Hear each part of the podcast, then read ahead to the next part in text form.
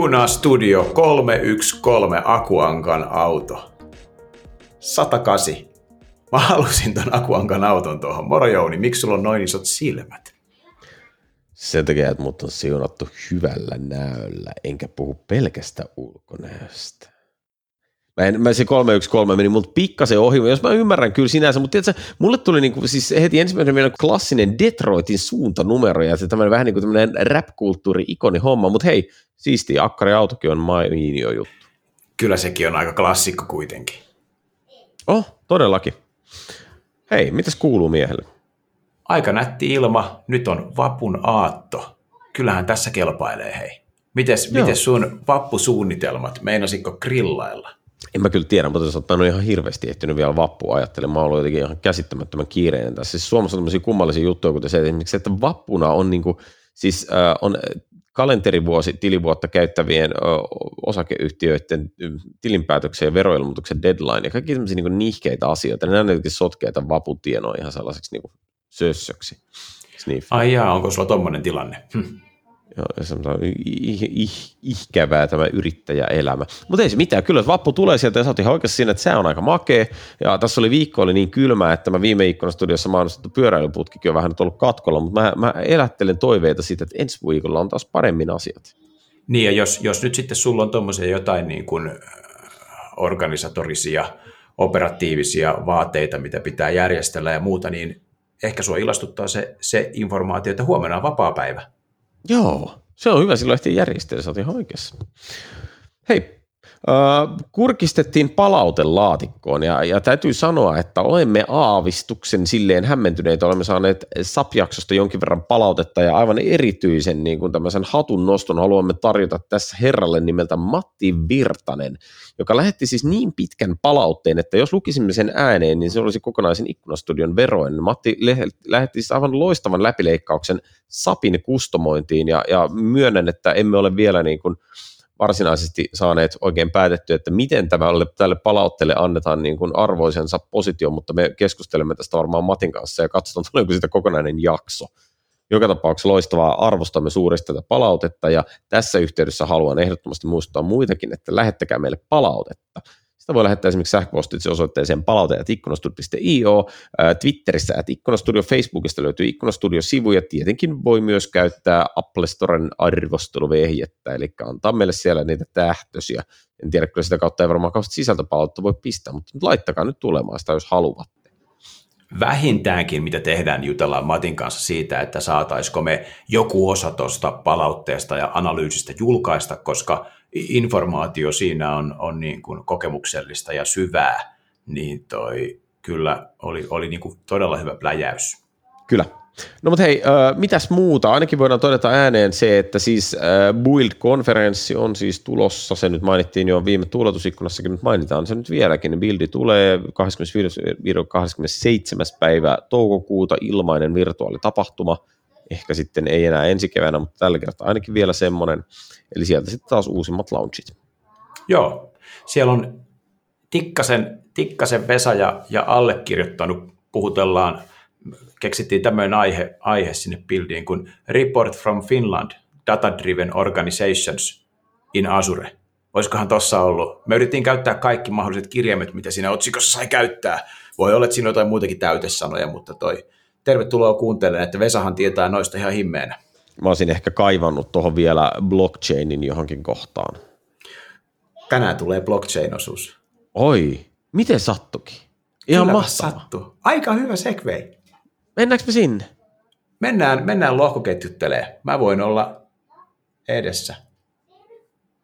Mulle tuli mieleen lohkoketju, se jotenkin niin blockchain, mä, ajattelen niin Minecraftin blokkeja, jotka jotenkin kulkee silleen ketjuna peräkkäin, mutta mä en oikein tiedä, mitä se niin kuin tarkoittaisi käytännössä. Mutta mut kuunnellaan, mitä se tarkoittaa ihan oikeasti, niin päästään johonkin tässä hommassa. Mennään eteenpäin. Tänään meillä on studiossa henkilö, joka luuli, että Ikkunastudio on videomedia. Hän on laittanut itsensä kauniiksi, mutta ikävä kyllä tämä on podcast, ettekä välttämättä hänen kaunista kuontalonsa näe. Hän on intohimoinen blockchain eli lohkoketjuasiantuntija ja sivuksensa harrastuksena käy sitten suurella välillä koodaamassa jotain asurenkin päälle mutta lohkoketjut ovat se juttu, mille sydän pamppailee. Tervetuloa Lauri Peltonen. Kiitokset. Oliko sopivan, sopivan tämmöinen niin kuin lämmin kutsu sut tähän keskusteluun? Se oli hyvä avaus tähän, just näin mä sen ajattelenkin. Se on Kaunista. hyvä, että tulee, niin kuin voi brändäytyä heti alkuun vakavasti otettavaksi asiantuntijaksi. Se on jotenkin, se, se, se, on niin kuin se sopii tällaiseen podcast-henkeen. Mutta se on, kun laitetaan, niin kun laitetaan se bar, laitetaan alas, niin mieti, kun sen ylittää. Mm, se on totta. Se on totta. Mä en muista kuulin tätä sanaa vakavasti, että, mutta nyt se tuli sieltä kuitenkin. Hyvä. Se, se vähitellen se imago rakentuu tässä. Mä voin hei, vakavasti otettavasti aloittaa tähän tällaisella niin kuin loistavalla kaskulla, jota mä olen niin kehitellyt pitkä aikaa tätä jaksoa miettiessäni. Tiedättekö te, mikä on kortteli Tartsanin tyttöystävä? Blockchain. Ah! Sä et jättänyt meille tilaa vastata. En, en mä, mä koska siis se, se hiljaisuus, mikä siitä olisi tullut, niin se olisi niin kuulostanut podcastissa pahalta. Odotas vähän, mutta tarkoittaako tämä, että Lauri Intohimo, joka on lohkoketju, vaan kortteli Jaana? Se itse asiassa muuttaa aika paljon Ei tuota niin huono. Hei, Lauri, aloitetaan siitä toi, lohkoketjuhan on varsinkin tekkiin vihkiytyneille väillä vähän sellainen niin kuin – tai koodia vääntäville välillä vähän semmoinen niin kuin vitsikin. Sä oot nähnyt sen, sen kuvan, missä on tämmöinen prosessi flow, missä on, että do I need blockchain, ja sitten lähtee yksi nuoli, missä on laatikko, missä lukee no. Ja voisi aloittaa sillä, että lohkoketjut on nyt joku sen vuoden ollut mestoilla, missä ne on hyviä? Mi, mi, mikä on sellainen, minkä tarpeen ne tyydyttää, minkä ongelman ne ratkaisee, missä, millaisessa projektissa tai keississä tai ratkaisussa lohkoketju olisi niin kuin paikallaan niin kuin oikeasti eikä vitsinä? Tämä on ihan hyvä, hyvä että lisäsi on niin kuin, ei, eikä vitsinä, koska aika monta juttua voit käyttää sille läpällä ja vitsillä, mutta ehkä toi, toi riippuu aika pitkälle siitä, että puhutaan niin julkisista ja yksityisistä, yksityisistä lohkoketjuista, että mikä niiden ero sitten, ja niissä on aika isot erot, ja niillä on aika isot eri käyttötarkoitukset sitten myös. Että julkiset on enemmän, enemmän se, mihin olen ehkä itse kallellani, ja yksityiset on se, mitä on helpompi ihmisten ymmärtää. Se voi ajatella ihan vain tavallaan tietokantana, mihin useampi taho voi sitten tallentaa tietoa. Eli siis siinä mielessä niitä käytetään aika paljon tuommoisissa etenkin noita yksityisiä lohkoketjuja finanssimaailmassa käytetään, ja sitten jossain tämmöisissä logistiikkaketjuissa esimerkiksi, missä on tärkeää, että jos sinne talletetaan jotain tietoa, niin se pysyy samanlaisena muuttumattomana siellä sitten aina, ja kaikki pystyy lukemaan sen saman tiedon sieltä. Eli toi on yksi semmoinen yleinen käyttötarkoitus, mihin sitä käytetään, että se on se muuttumaton tieto siellä, ja sitten usealla taholla on pääsy siihen tietoon samaan aikaan.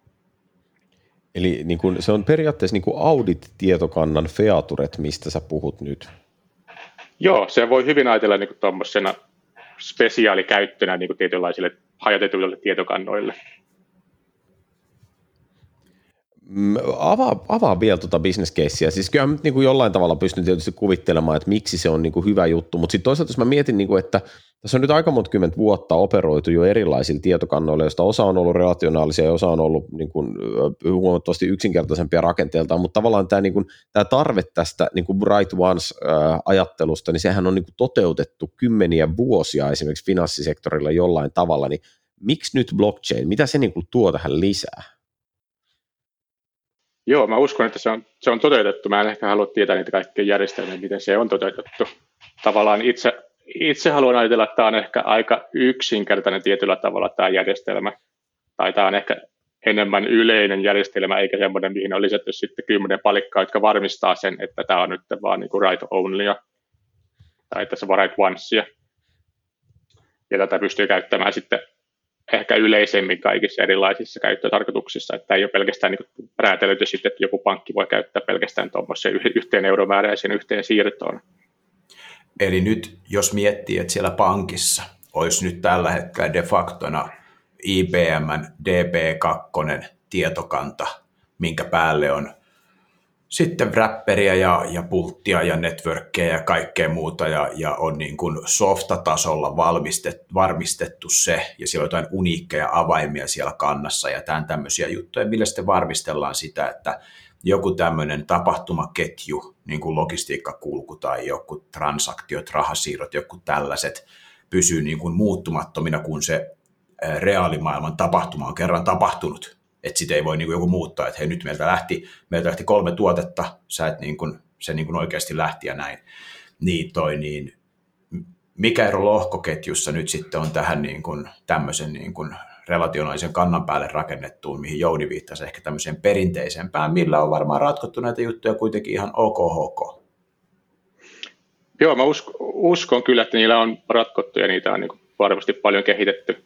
Ja niin kuin, ehkä omasta mielestä lohkoketjut ei ole vielä siinä, siinä pisteessä niitä pystyy suoraan käyttämään. Niissä, niistä, tai ei pysty suoraan käyttämään esimerkiksi tämmöisen pankkisysteemin. Niistä on, niistä on paljon erilaisia niin kuin Suomessakin projekteja käynnissä, mutta tietääkseni ei käytä vielä mihinkään oikeaan, koska siinä on niin, niin hirveä se sääntö, sääntöviidakko sen jälkeen, että mitä kaikkea, mitä siellä voi mennä ja mitä siellä ei, ei saa mennä.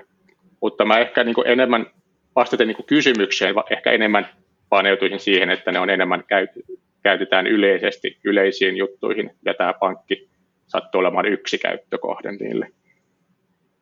Aivan, eli nyt sä viittaat siihen, että lohkoketju teknologiana ö, tuo jotain niin kuin yleistä osaamista, yleistä arvoa, jotain sellaista, että jos toi DP2-toteutus on spesifi sille pankille, niin tämä lohkoketju tuo jonkun kyvykkyyden, joka sitten olisi niin kuin yleisemmin ymmärrettävissä tai hyödynnettävissä?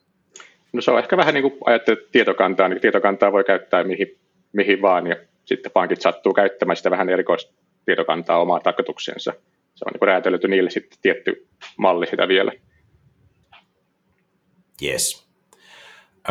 Lohkoketjun nyt se pääfeature varmaan on, kun se on tämä immutable, mihin se viittasikin, se muuttumattomuus, että, että ne lohkot aina viittaa edellisiin lohkoihin niin, että sä et pysty niitä, niitä edellisiä lohkoja, eli sitä edellistä tapahtumaa ei pysty muuttamaan, koska siinä on joku tämmöinen niin kuin, siinä on joku matemaattinen tai kryptograafinen niin kuin todiste siitä, niin onko se, onko, onko toi, mitä mä äsken kuvasin, onko se se isoin syy niin kuin yksinkertaisuudessaan, minkä takia sä niin kuin sanot, että lohkoketjut olisi sun mielestä simppelimpi ja yleiskäyttöisempi ratkaisu tollaisiin ongelmiin kuin sitten joku nyt tällä hetkellä usein käytetty vaikka relationaalinen tietokanta ton datan tallentamiseen? Tässä, tässä ehkä palataan taas siihen vastakkainasetteluun, että julkinen versus yksityinen lohkoketju. Ja jos me puhutaan tällä hetkellä yksityisistä lohkoketjuista, niin mä ehkä sanoisin, että se on, se on just tuo muuttumattomuus ja sitten se helppo, helppo pääsy eri, eri tahoille siihen ehkä niin kuin tärkeimmät ominaisuudet. Hei, äh, määrittele julkinen ja yksityinen. Siis, et, et, tehdään, annetaan niille käsittele joku sellainen sisältö, joka me voidaan oikeasti niin kuin jaetusti tässä ymmärtää. Mitä se tarkoittaa? Onko yksityinen sellainen, että se on yhden firman sisällä? Ihan hyvä kysymys sinänsä. Tota, yksityinen, ää, jos ajattelee että tiukasti yksityinen lohkoketju, niin se on yleensä siinä on yksi taho, joka, joka perustaa sen, yksi taho ylläpitää sitä. Siinä on ns. single point of failure, ja se kutsuu sinne sitten muita kavereita leikkimään siihen hiekkalaatikolle, että tuutteko tänne, mulla on tämmöisiä kivoja leluja täällä. Ja sitten jos mennään sinne toisen ääripäähän julkisiin lohkoketjuihin, niin siellä ei, kukaan ei sinänsä ylläpidä sitä, kukaan ei ole vastuussa siitä, kukaan ei pysty sensuroimaan sitä, kukaan ei niin kuin sinänsä pysty ottamaan sieltä mitään tavaraa pois. Niissä on sama teknologia pyörii alla, mutta sitten se niin kuin, kutsutaan sitä vaikka hallinnointimoodiksi, on sitten täysin erilainen. Eli tarkoittaako toi oikeastaan sitä, että se niin kuin julkinen versus yksityinen, niin se on oikeastaan niin kuin tavallaan luottamuskysymys. Että yksityisessä sä luotat siihen, että yksi taho niin kuin käyttää sitä kantaa vastuullisesti, ja julkisessa idea on se, että, että kehenkään yksittäiseen ei niin kuin luoteta. Joo, toi luottamus on yksi, yksi suurimpia niin kuin eroja näissä mielestäni juuri, että yksi, yksi, ja toi myös johtaa siihen, että pankkien on pakko käyttää näitä yksityisiä, koska ne ei pysty, luottamaan, ne ei pysty niin kuin antamaan sitä, sitä tietoa mihinkään muualle. Julkisissa se kaikki tieto on niin kuin julkisesti näkyvillä, ne ei pysty laittamaan sitä julkisiin ketjuihin, että hei, nyt tuli tämmöinen, toi siirrettiin tuhat, tuhat euroa tuonne toiselle tilille, että mm. kukaan ei halua, että se näkyy siellä julkisesti. Niiden on pakko, pakko ajoitua tuommoisiin yksityisiin lohkoketjuihin, missä on omat, omat rajoituksensa sitten myös. Toi, Mä itse asiassa lukasin, lukasin Lauri sun, sun jonkun blogipostauksen jostain lohkoketjusta ja sä olit siinä musta hyvin sanonut, Jouni nosti äsken tota, tota, että, että tämä julkinen on tämmöinen ja että luottamus on se, se avainsana ja konsepti siinä ja että jos ei niin kuin luota toisiin, niin sitten, sitten tämä lohkoketju niin kuin ratkoo sitä. Niin sä olit tässä blogissa kuvannut hyvin, että, että kysymys ei itse asiassa ole siitä, että sä et luottaisi toisiin, vaan kysymys on siitä, että tällä teknologialla sun ei tarvitse luottaa toisiin. Se oli musta hieno distinktio tavallaan, koska se on vähän eri juttu, että hei mä en luota Jouniin, tai että mun ei tarvitse luottaa Jouniin, kun mä tiedän, että tämä järjestelmä pitää sen niin kuin kosherina sen meidän yhteistyön. Joo, toi on, just, toi on mielestäni yksi niin kuin suurimpia, suurimpia pointteja noissa julkisissa lohkoketjuissa, että sun ei tarvitse niin luottaa. Jos sä luotat siihen lohkoketjuun, että miten se toimii, että se tekee hommansa oikein, niin sun ei tarvitse luottaa mihinkään muuhun tahoon jos sä lähetät sillä 100 euroa, sä tiedät, että niin jos lohkoketju toimii oikein, niin se 100 euroa menee sinne. Kerrotaan nyt vielä, äh, anna joku hyvä niin kuin julkisen lohkoketjun äh, esimerkki, jossa siitä on iloa, että ei tarvitse luottaa kehenkään. Minkälainen se niin kuin konkreettinen bisnestilanne on? Mä, mä luulen, että täällä on kaikki, kaikki on kuullut ehkä tämmöisen hassun termin, mitä bitcoin varmaan. Se on varmaan se yleisin, yleisin, mitä sä käytetään tässä. Eli sä pystyt, pystyt täysin täysin vapaasti lähettämään kenelle tahansa, kenelle, kenelle nyt sattuu olemaan bitcoin-osoite tai bitcoin-lompakko. Pystyt lähettämään bitcoineja ilman, että kukaan pystyy sensuroimaan sitä esimerkiksi. Kukaan ei pysty päättämään, että mihin sä pystyt lähettämään. Kukaan ei pysty päättämään paljonko sä lähetät, milloin sä lähetät. Kukaan ei pysty päättämään, no kauan se kestää. Se kestää yleensä niin kuin ehkä pari minuuttia se lähetys kukaan ei pääse siihen väliin, jos Bangkokista joku siirtää rahaa tänne Suomeen, niin kukaan ei pääse siihen väliin laittaa jotain transaktiomaksua, että hei, että nyt niin. tämä rahansiirto maksaa kaksi euroa. Mm. Et sit, siinä sit tippuu pois nämä kaikki välikädet. Se tavallaan vaikuttaa, vaikuttaa tietenkin kustannuksiin positiivisesti, vaikuttaa nopeuteen positiivisesti, mutta sitten jos sen ajattelee tavallaan kolikon kääntöpuolen, niin siitä tippuu nämä kaikki välikädet, niin sit siitä tulee kaikki helposti kaikki rahanpesu ja kaikki tämmöinen niin ongelmat tulee isommaksi. Että. Eli siinä... On, niin siinä on joku syy, miksi meillä on näitä välikäsiä, näitä pankkeja on hmm. olemassa. No miten niin kuin, että Bitcoin siksi, mä luulen, että me voidaan ehkä käyttää Bitcoinista keskustelua vielä vähän erikseenkin aikaa, koska se on niin kuin ihan omanlaisensa juttu, vaikka, vaikkakin toki vain yksi esimerkki niin kuin lohkoketjuteknologiasta, mutta, mutta onko, olisiko joku, niin kuin, toi, mä ymmärrän, toi niin globaali valuutta on, se on niin kuin yksi semmoinen erikoistapaus, ää, Miten niin näet sä tavallaan tämmöisessä B2B-kaupankäynnissä tai, tai jossain yhteistyössä tai jossain tämmöisessä, niin olisiko semmoisia skenaarioita, mitkä olisi pikkasen niin pienempiä dimensioiltaan kuin Bitcoin, missä voisi ajatella sitä tyypillistä tilannetta, että sulla on vaikka kaksi tai kolme firmaa, jotka tekee yhdessä duunia, niin miten nämä niin luottamuskysymykset sellaisessa tilanteessa oikeastaan jäsentyy? Mikä olisi semmoinen esimerkki, mistä voisi ymmärtää?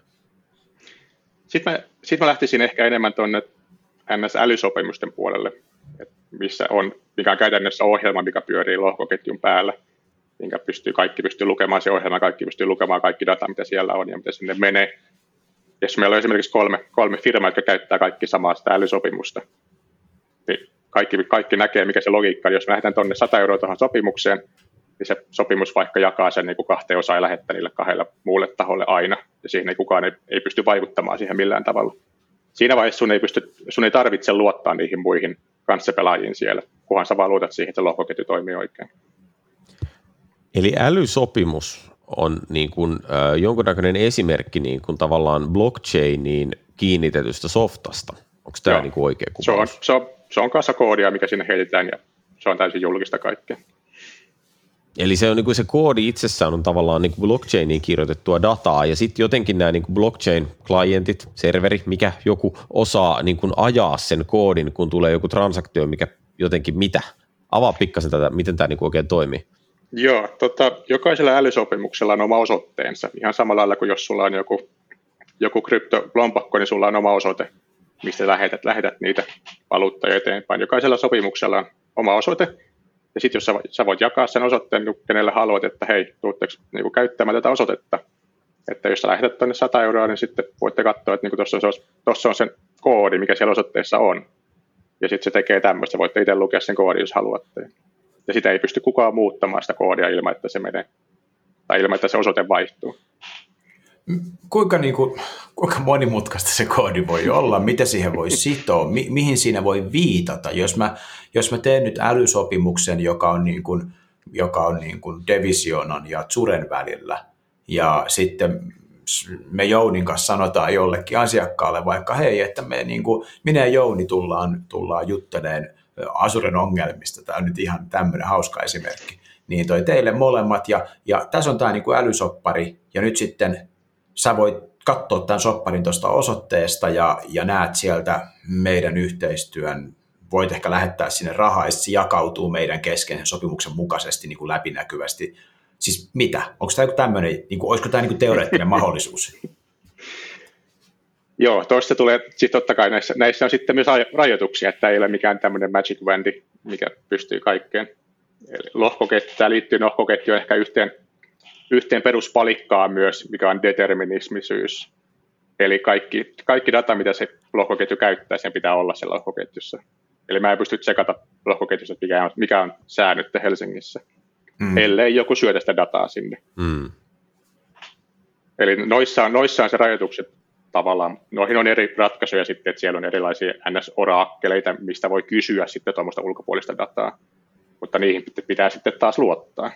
Mm. Okei, okay. eli, eli siis äh, älysopimus on niin kuin, se on niin kuin pala koodia, joka on tehty sillä tavalla niin kuin datamielessä rajoitetuilla primitiiveillä, että sun on kaiken datan, mitä sä haluat käyttää, niin sen pitää olla jo siellä lohkoketjussa. No, no Aivan. Niin kuin, okei, okay, tuossa oli Sakke vähän niin kuin esitti sen kysymyksen, että millä näitä oikeastaan väännetään. Rupeeko me tuukkaan niin kuin JavaScriptia?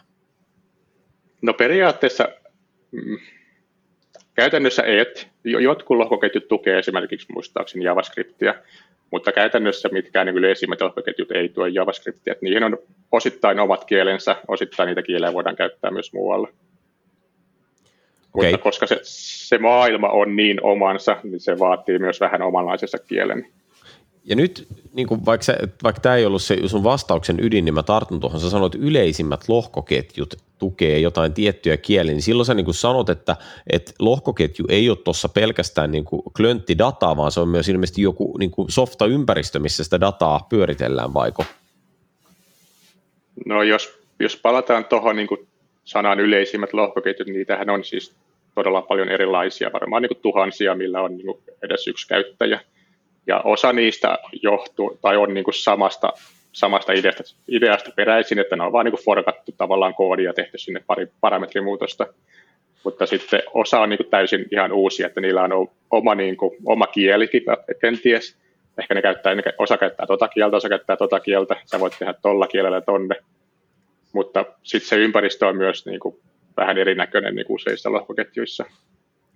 Mennään, mä haluan tuon, tuon konkreettiseksi. Eli nyt, niin kun, nyt niin kun meillä on yksityiset lohkoketjut, joka on siis että joku pankki, joka ei halua, että kaikki näkee sen, mitä siellä lohkoketjussa tapahtuu. Ne transaktiot tapahtuvat on edelleen muuttumattomia, mutta halutaan kontrolloida sitä, että kuka näkee sen, että nyt Sakke siirsi joille kympin, koska, koska mä olin auki sen niin sitä on fine. Sitten on nämä julkiset lohketjut, mistä sä sanoit, Lauri, että ne on itse asiassa sun niin kuin mielenkiinnon kohde. Ne on se, sä, sä viittasit siihen heti alussa, että itse asiassa sua ne julkiset kiinnostaa enemmän, ja mä haluan ehkä palata siihen, että miksi ne kiinnostaa sua enemmän myöhemmin.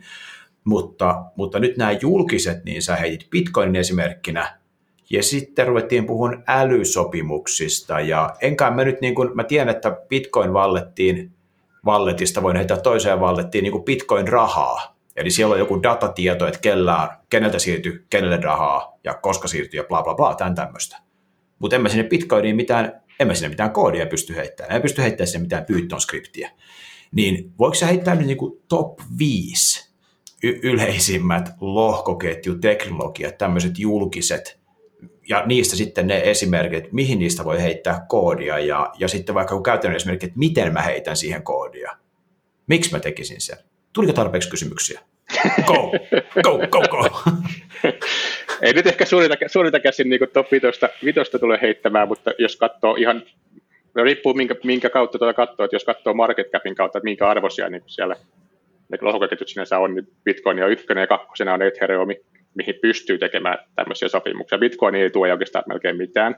Sinne ei pysty tekemään tämmöisiä sopimuksia.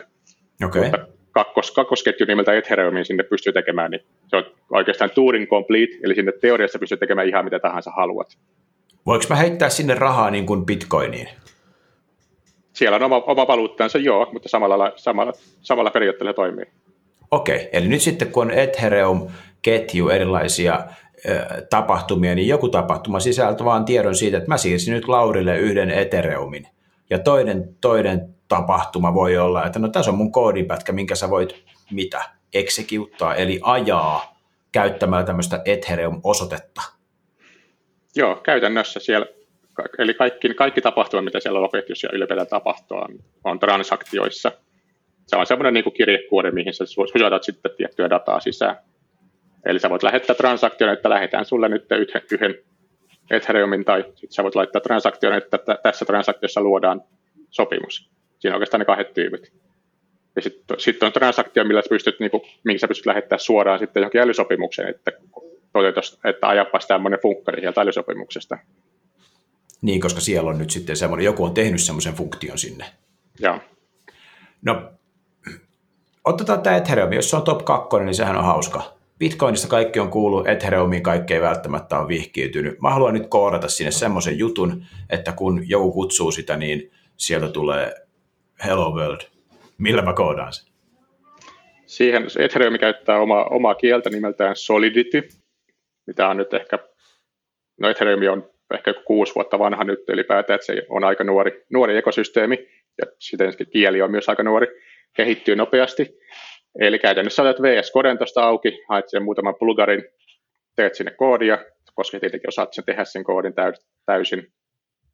Sitten sulla pitää olla joku yhteys johonkin noodiin, eli siihen lohkoketjun klienttiin tavallaan, mikä pyörittää sitä lohkoketjua. Sä vaan lähetät sinne transaktion, että tässä on tämä transaktio, missä on niin payloadissa tämä koodi. Sitten se lähtee sinne lohkoketjuun, ja se on siinä oikeastaan. Tota, Mä niin mietin, että toi mitä sä sanot, se niin kuin periaatteessa on niin kuin aika simppeliä, mutta siis siinä on, niin kuin, siinä on tavallaan joku, niin kuin, että me tavallaan niin kuin missataan tässä joku palanen ehkä sit siitä, että missä nämä asiat tapahtuu vaikka. Siis mikä paikka? Mikä on lohkoketju? Missä on lohkoketju? Niin, just niin. Mm. Onko, se, onko se mun koneella vai onko se pilvessä vai mikä tämä no, on? Nyt, nyt, nyt ollaan asioiden niin. ytimessä. Joo, se on ihan, ihan validi kysymys sinänsä. Eli mikä, mikä on lohkoketju? Jos mä jos mä haluan, aloitetaan siitä, että jos mä haluan osallistua johonkin logoketjuun, mä, mä haen tuolta tuommoisen julkisen pätkän koodia, mikä, on, mikä nimi on Nodi, Nodi-klientti. Haen, jos mä haluan vaikka Bitcoin, Bitcoin tai Ethereum yhdistyä, niin mä haen semmoisen koodin, koodin pätkän sieltä, ajan sen ja sitten se alkaa ottamaan yhteyttä toisiin vastaaviin koodin pätkiin, mikä pyörii joku toisin koneella. Ja koska nyt, nyt jos mä otan yhteyttä niin toisen koneeseen, niin meitä on jo kaksi, jotka juttelee keskenään. Sitten se ottaa yhteyttä johonkin kolmanteen ja niin poispäin. Ja yhtäkkiä meillä onkin siinä 10 000 noodia, jotka juttelee keskenään. Eli siellä ei ole, ei ole yhtä, sellaista tahoa, mikä vastaisi mistään, vaan nämä kaikki noodit juttelee keskenään ja sopii asioista. Ja koska meillä ei ole yhteistä tahoa, kuka sopisi mistään tai vastaisi mistään, niin tästä tulee sitten kaiken näköistä hauskaa konsensusongelmia, että no mikä tämä tila sitten on. Ja siihen on sitten taas ihan omat, omat systeeminsä ratkoa se. Um, okei, tuossa on varmaan niin kuin, tosi paljon asioita, mitä me voitaisiin niin kuin, purkaa palasiksi, mutta mm, jos koetaan pysyä niin kuin, suhteellisen maltillisessa määrässä niin kuin, uh, yksityiskohtia, niin uh, lähdetään ekaksi liikkeelle vaikka siitä, että ajatellaan, että mä nyt olen liittynyt mun tämmöisellä Node-klientilla uh, vaikka siihen Ethereum-ketjuun, ja sitten mitä niin kuin oikeastaan tapahtuu? Kloonaako se niin kuin sen, niin kuin, rupeako mun koneelle niin kuin valumaan tavallaan sitä dataa, että mitä siellä lohkoketjussa on? Vai, Joo, sun, sun pitää käytännössä ensin synkronoida koko se historia sun koneelle. Sä no, kuulostaa haet, siltä, että, että se ei ole niin kuin hyvä ajatus esimerkiksi puhelimella yrittää liittyä Bitcoin-lohkoketjuun. Mä voisin kuvitella, että siellä on vähän turhan paljon dataa. Se, se, datan määrä ei ole se ongelma, mutta siinä ongelmat tulee sitten enemmän siinä, siinä että sä pysyt synkronissa, koska se data, data, data tulee niin kuin sillä tavalla, että se kuormittaa sun konetta aika paljon. Mutta sitä pystyy ajaa jollain niin kuin Raspberry Piilläkin. Okei. Okay. Mutta siis, okei. Okay. Nyt sanotaan, että meillä on 300 000 Node-klienttia, eli Nodia, eli joidenkin koneilla kaikkialla pyörii nyt sitten tämä lohkoketju, ja ne jollain matemaattisella tavalla ne säilyttää sen sen synkin, sen, sen to, todellisuuden, että hei, tämä on nyt tämä todellinen tila, ja toi, se on kaikilla niin kuin sama tila, ja se hoidetaan se, hoidetaan se otetaan se niin kuin annettuna, että se on ratkottu hyvin, niin toi, miksi, miksi, on, miksi ne 300 000 tahoa pitää siellä koneellaan tai jossain sitä Nordic-klienttia päällä. Sinnehän tulee koko ajan sitä dataa ja sitten sitä dataa poistuu ja bla bla bla. Niin kuin, miksi kukaan tekisi semmoista? Sehän on niin kuin ilmasta rautaa. Miksi, miksi vaivautuisi? Miksi tekisin niin kuin hyvän eteen mitään? Vai No, ilman, ky- niin. nyt, nyt, on, nyt on, vielä, niin kuin, on, on vielä avaamatta se, että mikä hyvä siinä Ethereumissa on. Tai jossain muussa. on jäljellä. Eli, mutta siis, jos se on niin kuin siinä, että, että tavallaan jos, jos toi perustuu siihen, että altruisteilla pitää olla aina pannu päällä, että on yksikin noodi olemassa, niin mm. mä en ole varma, onko se niin kuin kestävä ratkaisu. Uskon ihmisyyteen kyllä, mutta siis ihan, ihan varmasti, joo, ihan täysin, ihan täysin hypoteettisena. Joo, tässä päästään sitten noihin niin kuin, tuohon insentiivipuoleen, että minkä takia noita ajetaan. Ja niitä on kahden, kahden tyyppisiä noodeja, niin kuin ihan perusnoodeja, mitä ajetaan oikeastaan sen takia, että me saadaan itse pääsy siihen lohkoketjuun, niin voidaan itse lähettää sen kautta niitä transaktioita. Eli mä haluan itse pääsy sen lohkoketjuun, niin mä ajan itse noodia. Mm. Ja sitten on niitä toisenlaisia niitä itse louhintanoodeja, jotka on sitten aika paljon raskaampia, jotka vaatii sitä matemaattista työskentelyä niin kuin todella paljon enemmän jotka tulee sen päälle, jotka on niin samanlaisia noodeja, mutta siihen päälle tulee lisäksi semmoinen palikka, joka tekee sitä itse louhintatyötä, josta saa sitten palkinnoksi niitä ethervaluuttoja, jos, kun sitä louhii. Mm. Ja ne on myös niitä, jotka osallistuisivat siihen niin kuin yhteisymmärryksen niin kuin ratkomiseen. Mutta eikö noissa virtuaalivaluutoissa tai bitcoinissa nyt ainakin, siinähän on joku maksimikäppi, paljonko sitä valuuttaa voi tulla. Mä en tiedä, onko siinä Etherissä, mutta jos siinä on maksimikäppi, niin mitä pistääkö kaikki sitten louhintanoodit, laitetaan sitten kiinni ja sitten niitä noodeja on vaan vähemmän vai mikä se insentiivi sitten on pitää niitä pannuja päällä? Ja onko Etherissä käppiä? Etherissä ei ole, ei ole käppiä. Siinä on vähän eri, eri äh, ekonomilogiikka, mutta tavallaan se kuitenkin toimii samalla tavalla, että sä saat siitä, saat siitä hyötyä, kun teet tiettyä louhintatyötä. Mutta jos aloitetaan tuosta Bitcoinista, missä on käppi, niin ensinnäkin se, se aina puolittuu tietyn ajan välein, että paljonko saat sitä palkkiota. Ja koska Bitcoinin arvo kasvaa, niin sitten se about pysyy suunnilleen tasapainossa, että paljonko sieltä saa sitä palkkiota. Jossain vaiheessa ei tietenkin niin lähesty niin paljon nollaa, että paljonko sieltä saa, että se vaan niin kuin ei ole enää kannattavaa ehkä. Mutta sen, sen jälkeen siinä on myös näitä eri palkkioita noista transaktioista. Eli jos sä lähetät transaktion sinne verkkoon, niin siitä pitää maksaa tietty summa. Ja se menee niille louhinta, louhintanoodeille myös.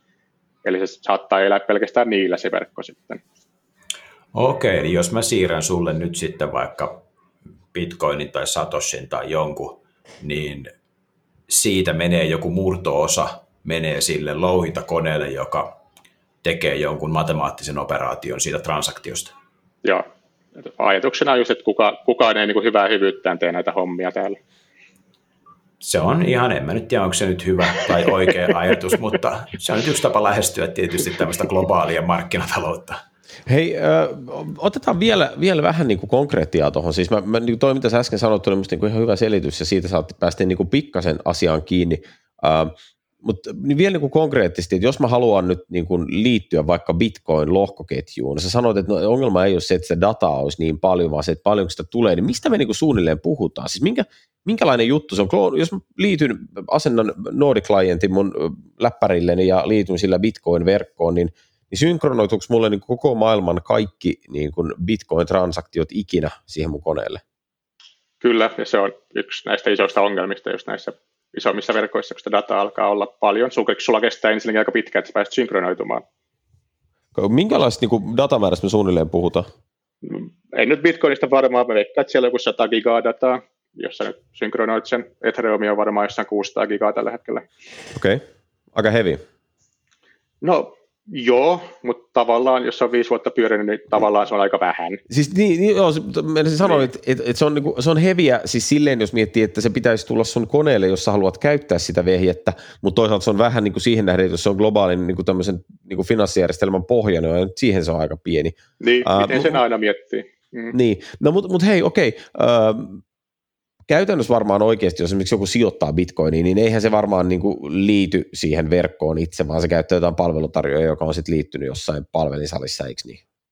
Joo, siis noita on totta kai tämmöisiä NS3 ulkopuolisia luotettuja tahoja, jotka tarjoavat tätä palveluja.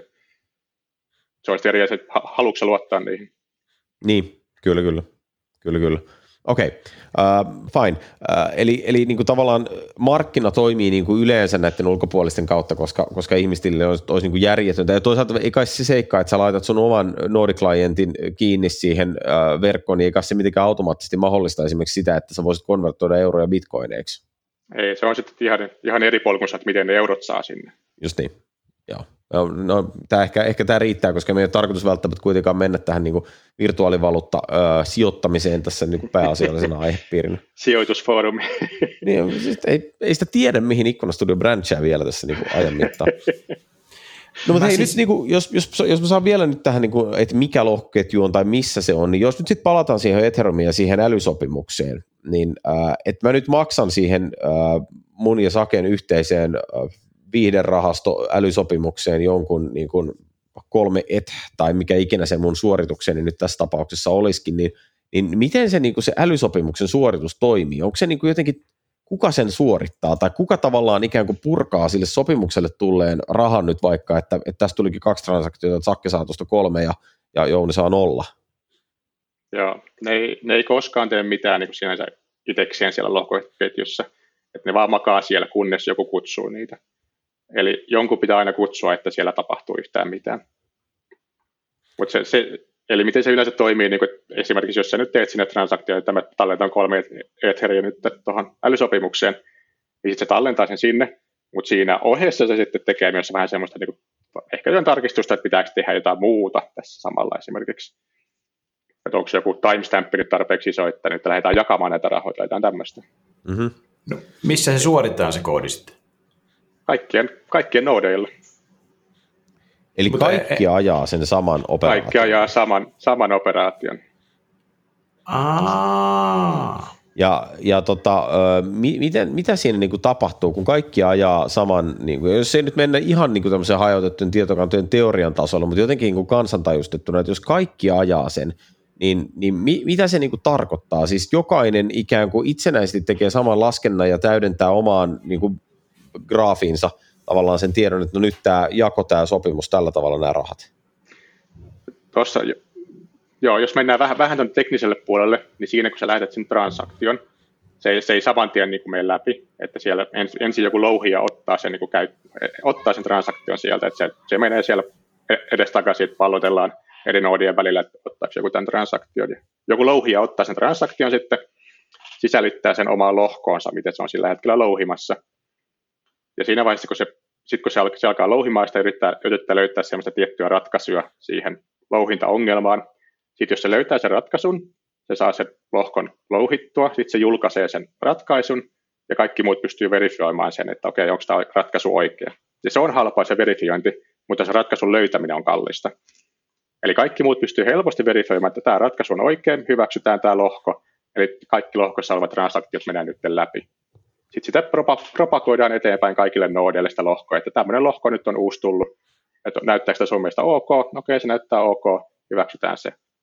Sitten niiden, niiden, niiden noodien mielestä kaikki transaktiot siinä lohkossa on nyt hyväksyttyjä. Eli samaan aikaan toisella puolella maailmaa niin kuin jotkut noodit on silleen, että en mä tiedä tuommoista lohkosta mitään. Toisella puolella silleen, että joo, me ollaan nähty tämä lohko jo, mutta se ei ole vielä mennyt toiselle puolelle maailmaa. Mm. No mitä toi tarkoittaa niin kuin, tavallaan niin kuin oikeasti esimerkiksi suoritusnopeuden kannalta, että kuinka, jos mä nyt vaikka jonnekin Ethereum älysopimukselle tuuppaan paalua, niin kauaksi menee, että koko maailma tietää, että no nyt Sakke sai ollut rahaa tästä?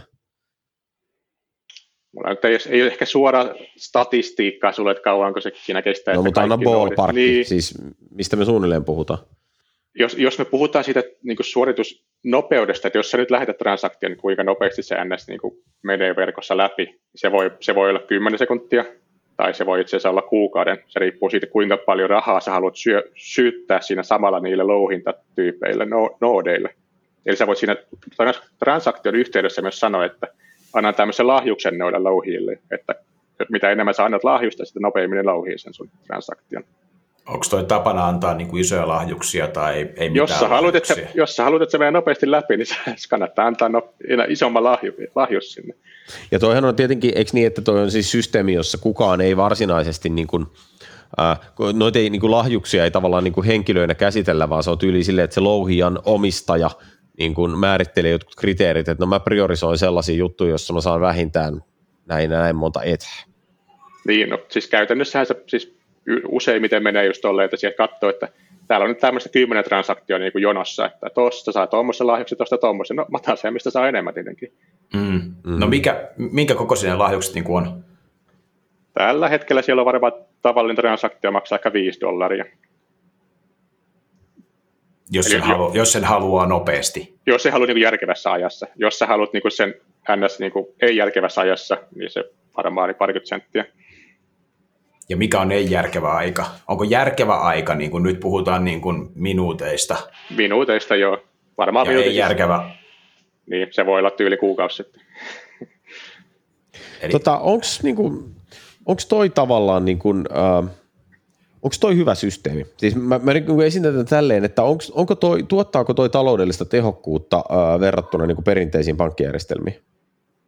Tämä ei ole tehokas systeemi millään tavalla. Tämä suorituskyky on niin todella huono. Et siltä, sillä mittarilla että niin tätä ei kannata mitata ollenkaan. Mutta tämä, se on oikeastaan se hinta, mikä me maksetaan siitä, että meidän ei tarvitse luottaa kehenkään. Mm, aivan.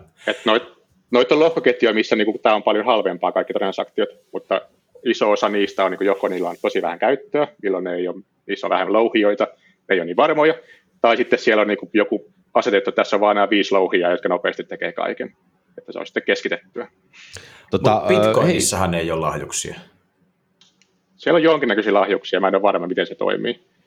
Siis tavallaan niin kuin, viisi minuuttia varmaan on niin kuin, pääsääntöisesti hyväksyttävä, siis se pääsääntöisesti on niin kuin, tilisiirron vertainen juttu ja toisaalta sit se on niin kuin instantly verifiable, että nyt se raha oikeasti on perille ja kaikki, niin kuin siis tämmöiset asiat on niin kuin ihan ok siinä, mutta, mutta mä jäin niin miettimään sitä, että 5 dollaria on sellainen, että sehän tarkoittaa niin kuin sitä, että pieniin transaktioihin, siis tämä ei ole niin kuin pankkikortin korvaaja ollenkaan. Mm. Tämä on, tämä on, niin kuin iso, siis tämä on, tämä on niin kuin huumekaupan, niin kuin ison huumekaupan, ei mikään niin kuin semmoinen pikku pussinsiirto, vaan niin kuin semmoinen, niin kuin, semmoinen niin kuin haudattu tynnyritason huumekaupan maksuväline. Älä nyt ole sitä huumekauppaa, se värittää liikaa tätä keskustelua. Se vaan tuli sieltä. Jotenkin lipsahti, en tiedä miten. Mutta siis, joo, siis sanotaan nyt, että Microsoft, äh, Microsoftin niin kuin Intian yksikkö siirtää jenkkeihin rahaa, niin kuin you know, vuoden, vuoden konserniavustukset siirtyy, niin toi 5 dolsua ei varmaan ole sellainen niin kuin merkityksellinen, mutta jos mä ostan tuosta tikkaria, niin jos se hinta kolminkertaistuu, niin se varmaan on. Se, mitä, mikä kiinnostaa, niin tähän Ethereumiin saa nyt sitä koodia heitettyä. Niin kuin kompleksisia, sä sanoit, että se on deterministinen, että sen pitää, sen datan pitää olla siellä sisällä, sen lohkon sisällä. No joo, sit voi kutsua jotain oraakkelia, mutta sitten se menee niinku ulos sitä ketjusta ja kysymys, että luotaksa oraakkelia, daada, daada. Mutta jos sä mietit, että se on niinku self-contained se data, minkä sä heet sinne lohkoon, ja sä haluat jonkun suorituksen, niin kuin monimutkainen se voi olla se laskenta tai operaatio tai se koodinpätkä? Onko se, niin kuin, onko se niin kuin viisi riviä vai, vai, vai voiko se olla niin kuin oikeasti niin kuin sovellus?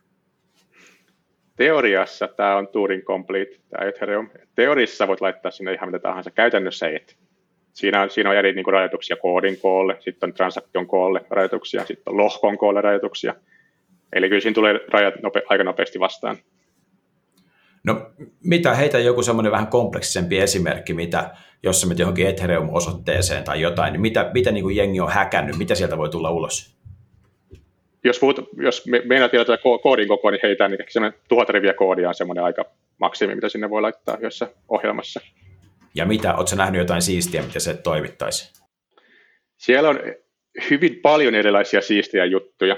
Jos jos siirrytään vähän tuonne vähän tuohon, että mitä siellä niin kuin ajetaan sitten noissa julkisissa ketjuissa. Siellä on, siellä on sama, vähän samantyyppisiä niin kuin finanssi, finanssiasioita, mutta niissä se, koska luottamussuhde on täysin erilainen ja niissä ei tarvitse välittää mistään tämmöisistä, niin kuin kuka näkee dataa, niin ne toimii aika, aika eri lailla siinä vaiheessa. Eli siellä on ehkä tällä hetkellä isoimpana tuommoiset niin kuin hajatetut tai ei-sentralisoidut markkinapaikat, missä pystyt erilaisia niin kuin sisäisiä valuuttoja vaihtaa keskenään atomisesti ilman, että kukaan pystyy sitä niin kuin estämään millään tavalla ja että sä tiedät, että se onnistuu. Siis mitä valuuttoja? Mihin? Esimerkiksi Ethereumin sisällä on sellaisia sisäisiä valuuttoja, mitä käyttäjät pystyy tekemään vapaasti. Mä pystyn tekemään viidessä minuutissa julkaisemaan sinne tuommoisen yhden valuutan, sisäisen valuutan. Lauri Coins. Lauri Coinsin tai Lauri Tokenin.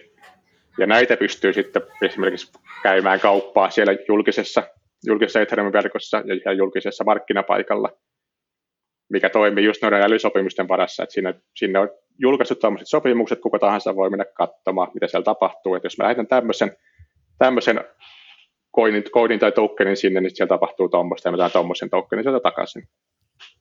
Ja tämmöiset johtaa myös osittain sitten kaikkea tämmöisiin niin johdannaisiin ja kaikkiin lainasysteemeihin ja kaikkeen mahdolliseen tämmöiseen.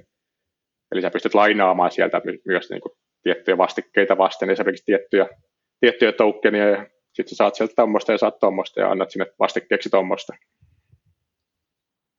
Mä jäin niin pohtimaan sitä, että onko tämä niin kryptovaluuttoihin ää, meneminen, niin onko tämä vaan niin yksi iso niin tavallaan sotku tämän ikkunastudion kannalta. En ota edes kantaa tässä kohtaa, mitä se on niin maailmantalouden kannalta, vaan ihan vaan, niin kuin, että, että on niin oma ekosysteemissä, siellä on kaikkea semmoista. Pitäisikö meidän ehkä kuitenkin ottaa niin kuin steppi taaksepäin ja puhua konkreettisesti siitä, että, että okei, okay, nyt me ollaan niin kuin puhuttu siitä, että Ethereumiin voi viedä älysopimuksia, mutta mitä nyt sitten, jos nyt kuvitellaan, että mulla olisi vaikkapa kolmen firman yhteistyö, tai sanotaan vaikka viiden firman yhteistyö, ja me haluttaisiin meidän kesken nyt tehdä jotain transaktioita, ja niillä olisi niin kuin äärimmäiset luotettavuusvaatimukset, ja, ja kehen kukaan ei toisaalta halua niin kuin luottaa toisiin, niin äh, olisiko sitten se niin kuin ajatus se, että meidän viiden firman kesken me tehtäisiin itsellemme oma lohkoketju, se olisi tämmöinen niin kuin ns, olisiko se niin kuin yksityinen, koska se on meidän viiden firman juttu, vai, vai voitaisiko me tehdä tämä meidän niin kuin yhteistyömme jonkun tuommoisen julkisen lohkoketjun päällä?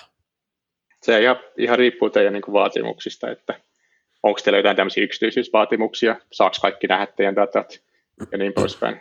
Eli periaatteessa meillä voisi olla niin kuin omia niin kuin konsernikoineja, joita me laitettaisiin Ethereumiin, mutta ongelma on sitten se, että silloin kaikki näkisi, minkälaisia transaktioita me tehdään konsernikoineilla. Jos me halutaan tehdä homma privasti, niin sitten meillä pitää olla oma lohkoketju.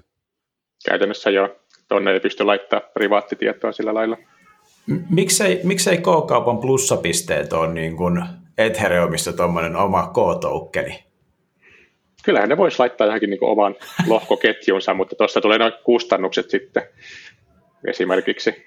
Mutta eihän se tarvitsisi olla siis oma lohko, sehän voisi olla julkinen Ethereumin lohkoketju, mihin ne tekisi niin kuin K-kauppa, tekisi yhden semmoisen, niin kuin, hei tässä on meidän Ethereum-osoite, sinne toi ää, sitä kautta pystyy lisäämään itsellensä plussapisteitä. Terveisiä GDPR-lakimiehelle sinne pääkonttorille, se varmaan siis, nauttisi tuosta. Yritätkö sanoa Jouni, että siinä on jotain, joka henkilöi sua? Mä yritän sanoa, että tässä on riskejä, mitä me emme välttämättä ole kartoittaneet loppuun ei, Ei, nyt! Joo. Ja toi GDPR on savuttanut aika monta tämmöistä mielenkiintoista projektia, mitä täällä on katsellut. Sitten jossain vaiheessa tajuaa, että ai niin, ei me voida laittaa tätä dataa tonne. Ai niin.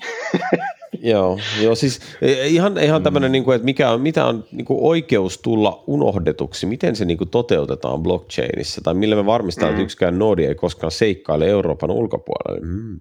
Se on aika monen sotku varmasti sitten. Mutta se on varmaan just toi datasisältö. Tietysti jos jos niin kaikessa puhtaudessaan Laurihan ei ole Lauri, vaan Laurilla on joku ID tai jotain tämmöistä, ja sitten siihen liittyy jotain dataa, niin jos se, jos se data ei ole sinänsä sensitiivistä, niin sittenhän se, you know, sit se ei ole niin kuin ihmiseen liittyvä. Tietysti jos on joku projekti, mihin haluaa jotain niin kuin merkityksellistä dataa, niin kyllähän siihen joku aktori, joku, joku henkilö liittyy, joka tekee niin kuin jotain aika usein. Ja nyt mm. sitten sitä ei voi tonne niin kuin laittaa. Hei, mutta nyt palataan niihin viiteen firmaan, jotka haluaa tehdä itselleen sen oman palataan. blockchainin.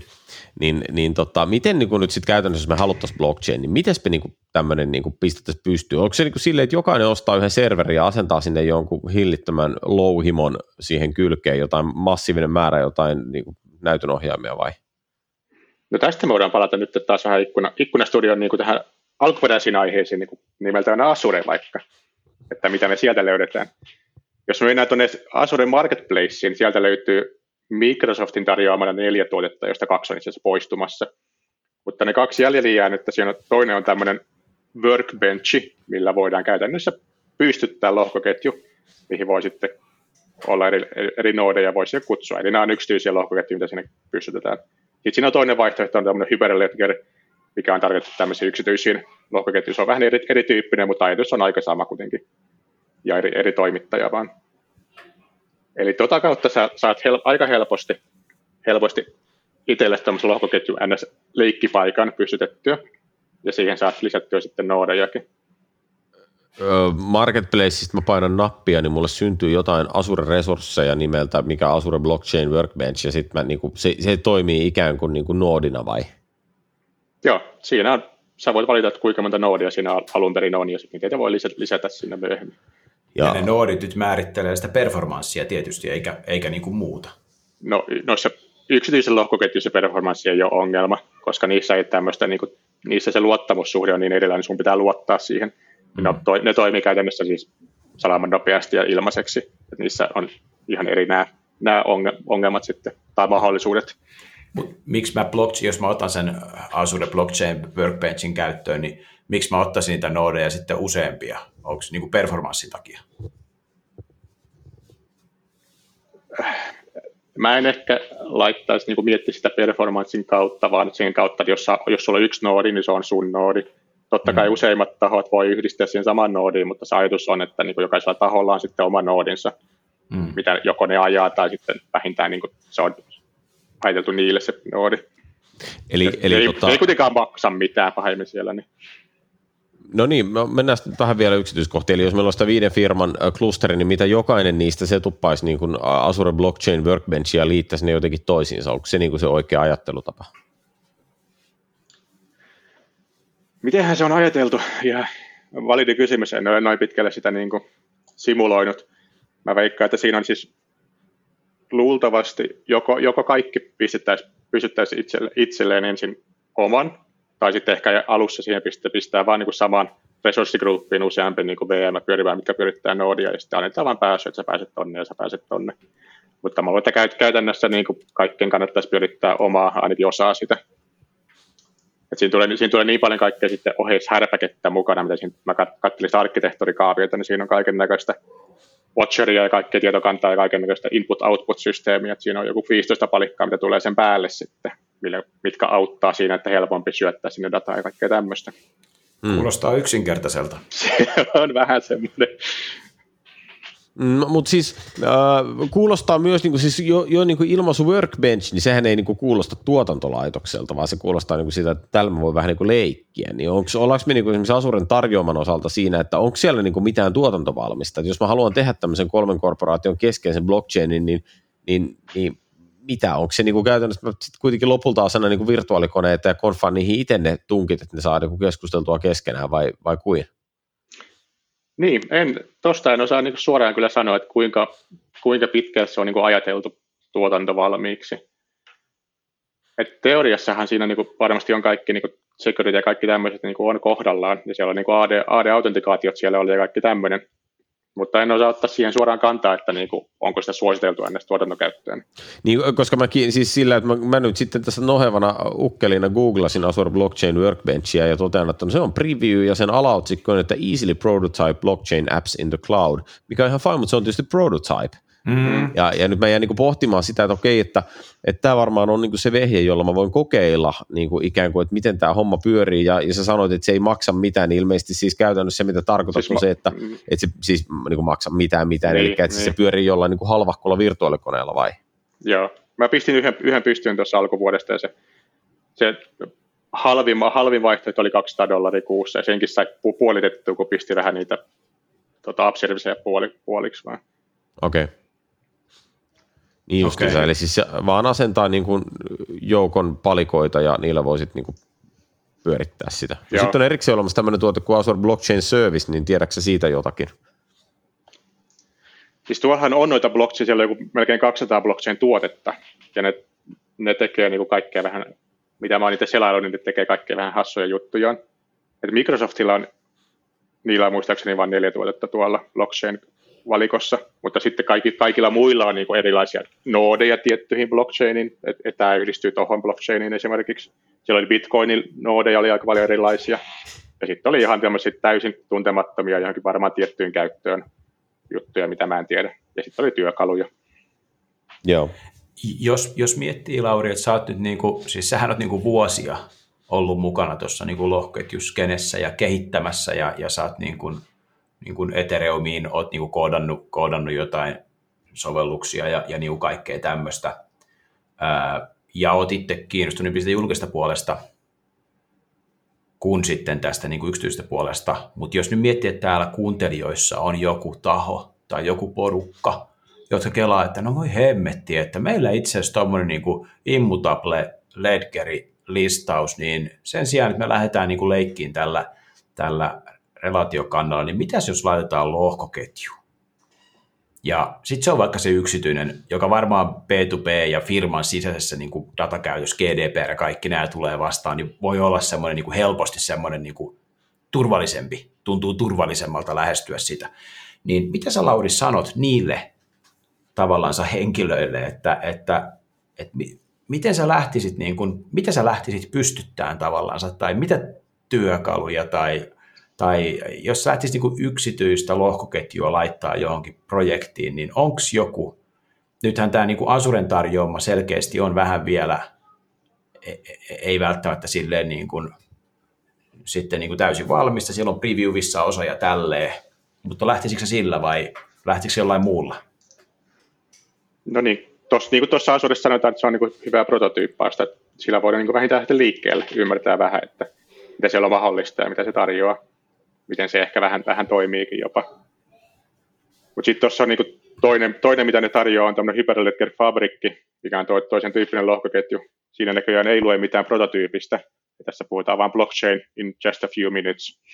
Että se saattaa olla sitten ehkä enemmän tuotantovalmista kamaa sitä mä en ole, mä, mä oon pistänyt sen pystyyn, mutta mä en ole sillä leikkinyt vielä ollenkaan. Okei. Okay. Okei. Okay.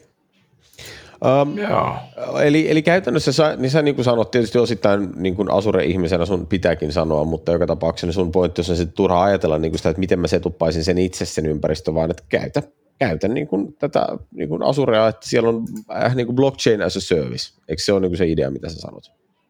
Niin jos, jos sä oot asuretyyppi, niin kyllä sen kannattaa niin kuin mun mielestä lähteä liike. Jos sulla ei ole mitään hajua, niin ehkä kannattaa ehkä ensin kysyä joltain, että onko mitään järkeä ajatella blockchainia tähän.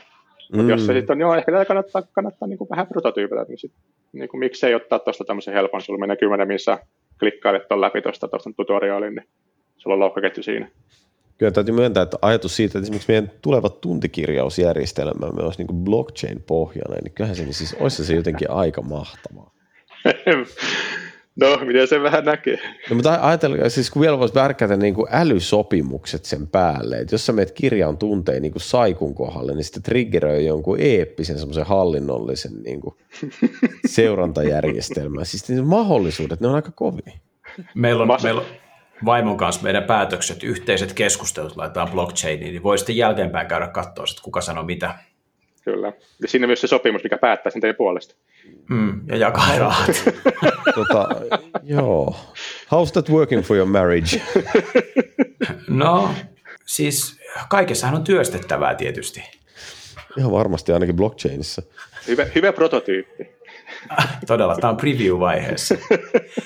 Onko jotain, Lauri, nyt niin kysyn tuota, vielä tuota, tuota privapuolta, että onko olemassa jotain niin kuin, mm, hyviä libraryjä tai muita, että jos joku haluaa niin kuin laittaa nyt, en mä tiedä, Kubernetes-prokkiksensa Docker-kontteihin jonkun blockchain-alustan tai muuta, niin oletko niin kuin törmännyt semmoisiin? Saako se niin kuin helposti pystyä eh, muuten kuin tämmöisellä niin kuin Azure jollain valmiilla tämmöisellä managed servicellä? Ihan niin kuin yksityisen lohkoketjun, kyllähän siis periaatteessa voit käynnistää ottaa tuolta niin tuon julkisen Ethereum-noodin vaikka käynnistää, se vaihtaa vähän asetuksia, että siihen niin, niin kuin, kukaan ei pääse kiinni siihen, paitsi näistä IPistä esimerkiksi. Ja sitten käynnistää toisella koneella toisen, ja sitten sä saat ne yhdistää toisiinsa, niin se on siinä mm. suunnilleen. No niin. Sä viittasit siinä ihan jakson alussa, Lauri, siihen, että sua niin kuin suhun vetoo toi julkinen Ja nyt on mun mielestä aika hyvin käyty läpi julkinen versus yksityinen, ja ne tosiaan kuulostaa olevan niin kuin tosi isot erot, ei ehkä niin kuin teknisesti, mutta niin kuin periaatteellisesti, että, että niin kuin samoja alustoja käytetään tälleen, mutta niin kuin periaatteet on aika eri. Minkä takia sulle selkeästi tämä julkinen puoli on se, joka niin kuin vetoo suuhun? Mihin se niin kuin, mist, mist, mistä sä saat siinä kiksejä tavallaan? Mihin se vetoo? Joo, siinä on ehkä, ehkä muutamakin osa-alue, että ehkä isoimpana on just toi, että se on se, miten se on täysin avoin. Kuka tahansa voi liittyä siihen kuka tahansa voi niin kuin tehdä siellä mitä haluaa. Ja sitten just toi luottamus, luottamuspuoli, että mä, mä, jos mä näen sen koodin, mä tiedän, että toi, toi koodi nyt siinä ajetaan, kun mä lähetän sinne nyt transaktion. Et mun ei tarvi, mun ei tarvi miettiä, miettiä mitään siinä vaiheessa, että luota, luotaks mä nyt tuohon pankkiin tai onko tol, että pääseekö mun transaktio läpi, että mitähän se pankki, pankki sanoo, että onko tämä liian iso tai jotain tämmöistä.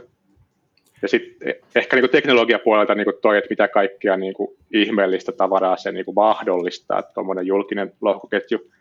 Ja se on niin, kuin niin täysin oma maailmansa sitten, sitten vielä.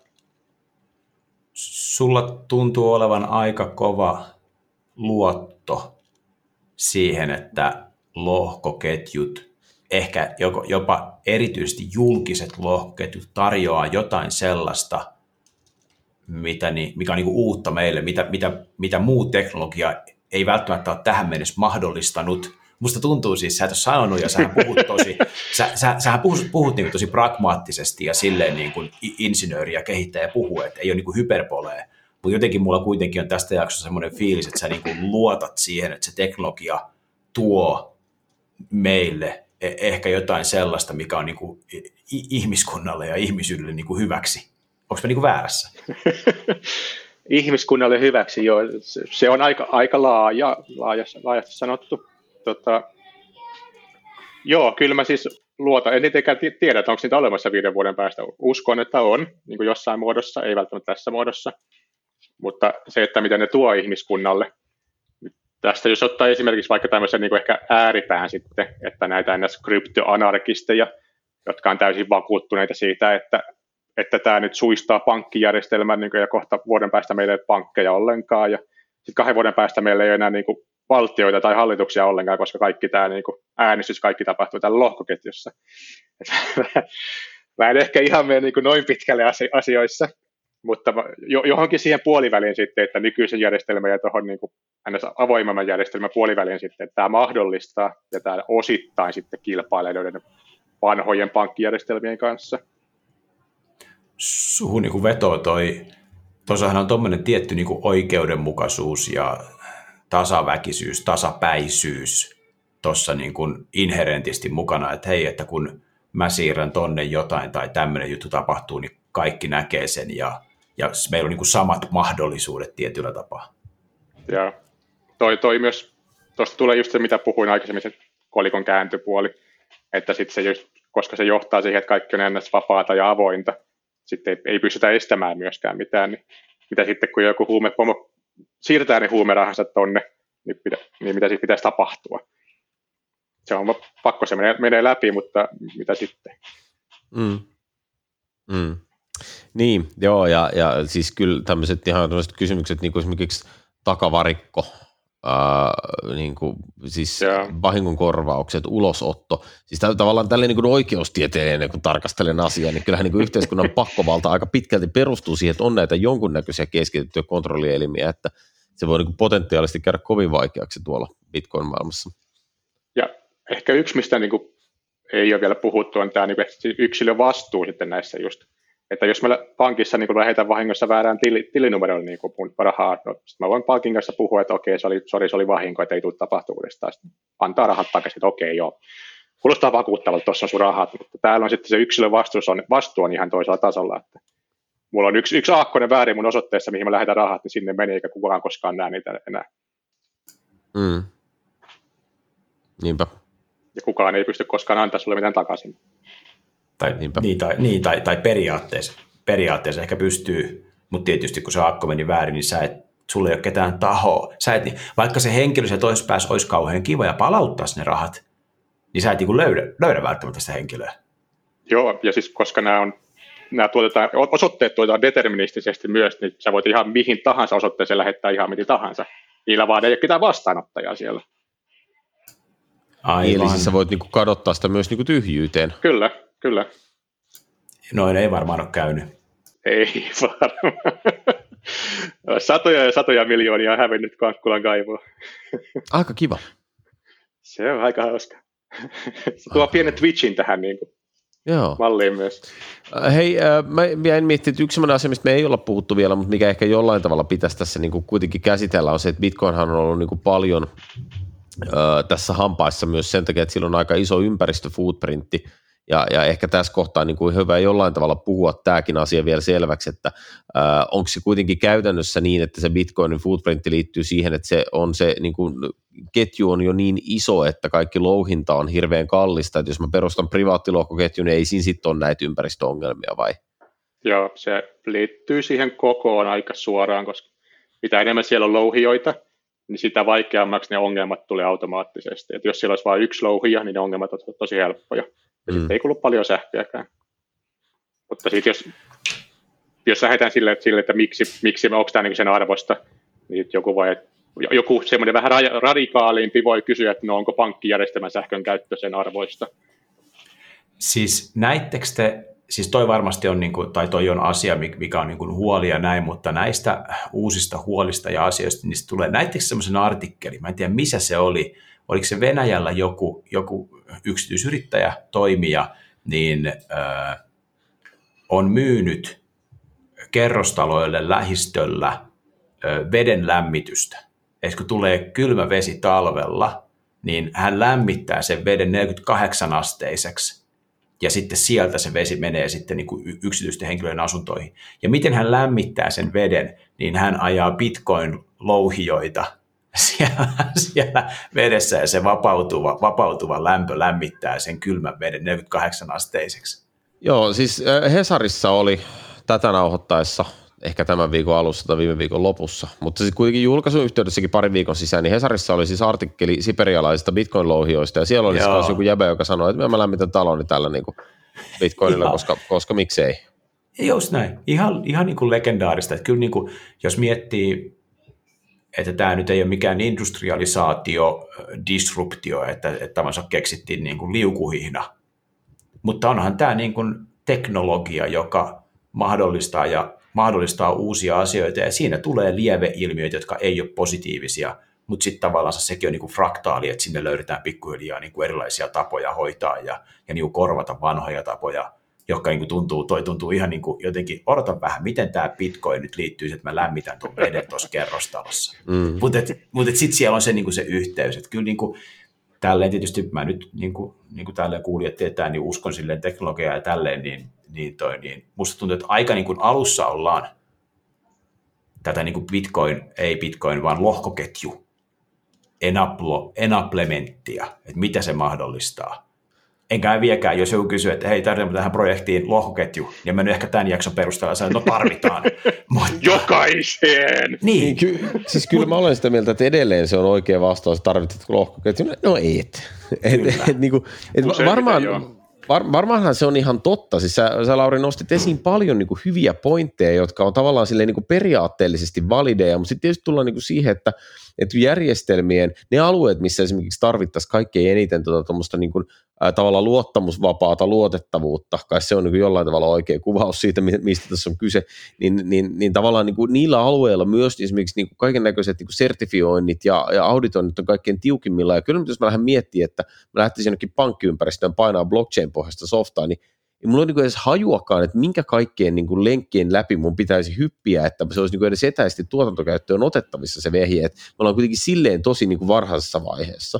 Niin ollaan. Mutta sitten jos mietit sitä kenttää, että mieti kuinka paljon on niin kuin allekirjoitussoftia, niin kuin e-signature, niin kuin sähköinen allekirjoitus. Suomessakin on varmaan niin kolme tuotetta tai jotain, ja mm. niin kuin Ruottissa on, ja sitten on näitä globaaleja, mitä Adobe Signia ja DocuSignia ja tämmöisiä, niin toi niin, onhan tosi niin kyllä paljon tehdään sopimusten kanssa ja transaktioiden kanssa ja logistiikka, minkä Lauri nosti ihan aluksi, että kyllähän tuossa niin tuommoisella immutable tapahtumalistauksella, niin, niin kyllä täytyy sanoa, että yhdessä sovelluksessa 20 tai 50, niin toi voi olla niin kuin evaluoitava asia, että mm. hei, olisiko itse asiassa tallennettu tämä osa lohketju.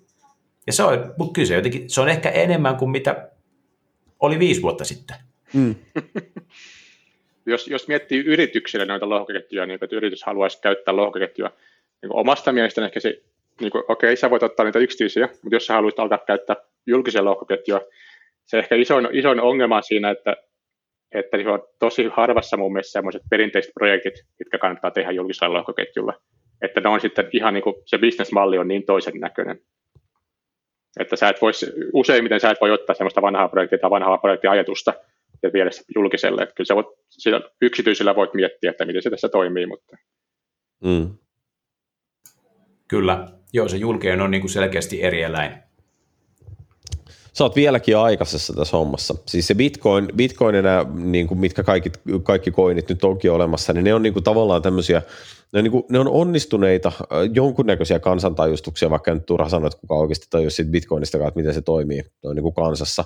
Mutta joka tapauksessa ne on, niin kuin, ne on sovelluksia, missä tätä teknologiaa on käytetty, mutta sitten jos mietitään sua tavallaan niin kuin IT asiantuntijana, joka haluaisi ottaa tämän projekteissa käyttöön, niin mä luulen, että jos me käydään tämän keskustelun kolmen vuoden päästä, niin sitten me niinku tiedetään, että onko sut jo siirretty niinku syrjään tavallaan, että sä olit semmoinen höpsö, joka vaan meni tuohon lankaan, vai, vai onko susta tullut niinku mainstream blockchain-arkkari, joka on itse asiassa niinku tosi kova juttu? Niin, eihän näistä tiedä. Mutta siis nythän kysymys on se, että kun kun Lauri saa kiksejä siitä niin kuin julkisesta, ja mä ymmärrän sen, koska siinä julkisessa on niin kuin ihan eri lailla niin kuin eettistä taustaa kuin siinä yksityisessä. Se yksityinen on sellaista niin kuin, niin kuin tietokanta-onanointia, että uu, onpa kiva tietokanta. Mutta sitten siinä julkisessa, niin siinä on tavallaan jotain, jotain niin kuin ideaalia, siinä on jotain korkeampaa. Niin toi, niin se, että kolmen vuoden sisään rakennettaisiin sovelluksia merkittävä määrä firmoille, jossa käytetään julkista lohkoketjua, niin siihen mä en usko. Mutta se, että julkiseen lohkoketjuun liittyen voi olla aika siistejä implementaatioita niin kuin jollain startupeilla ja hän uudella, uusilla ajattelutavoilla, niin se on sitten eri juttu. Mm. Mm. Juurikin näin. Hei, Aika mikä, mikä on, niin kuin what's next tavallaan, mikä on se juttu, mitä sä nyt seuraavaksi odotat niin kuin lohkoketjujen maailmasta? Onko, onko niin kuin näkyvissä jotain sellaista, joka tavallaan muuttaisi tätä yhtälöä sille olennaisesti? Tämähän on kaikki, kaikki hyvin nuorta, siis kaikki tämmöiset niin kuin, työkalut ja kaikki tämmöistä on niin kuin, melko perseestä vielä. Et ehkä odotan niin kuin itse sitä, että kaikki vähän niin kuin vanhennisi ja kaikista olisi vähän niin kuin järkevämpää ja stabiilimpaa. Joo. Mutta semmoista suurta muutosta, totta kai noita nyt koko ajan mainostaa, että hei, tämä on nyt, tuli tämmöinen uusi logoketjutyyppi, että tämä niin kuin mullistaa kaiken, mutta ei noin niin kuin vanhat niin kuin hyväksi havaitut, vaikea niitä on kaataa sieltä. Okei. Okay. Eli tämä on, me, me odotamme nyt niin kuin evoluutiota, ei ole niin kuin revoluutio, ei ole niin kuin näköpiirissä. No kyllä, siis Ethereumistakin tulee esimerkiksi, päästään tuosta louhinnasta eroon, päästään ehkä päästään eroon vuoden päästä tai kahden päästä, että niillä on roadmapilla – mutta siis ei tässä yleisessä ajatusmaailmassa ei, en usko, että tulee isoja muutoksia. Sitten se on Joo. vaan niin kuin pitää jotenkin kansantajuistaa ja löytää niitä erilaisia käyttötarkoituksia ja vähän jotain niin kuin referenssikeissejä, että nyt tämä on niin kuin järkevää, niin sittenhän se rupeaa yleistyä. Tarvitsee Jos... markkinointia. Missä on markkinointi? Jostain se pitää lähteä liikkeelle. All right. Se on näin. Hei, kiitos kun kävit täällä. Tämä, niin kun, äh, meidän Asure-osuus oli semmoinen hieman köykäisen puoleinen, mutta mä luulen, että kyllä jokaiselle, joka niin Microsoft-skenelläkin pyörii, niin tässä oli kuitenkin joka tapauksessa ihan uutta hyödyllistä informaatiota. Kiitos, Joo. Kiitokset.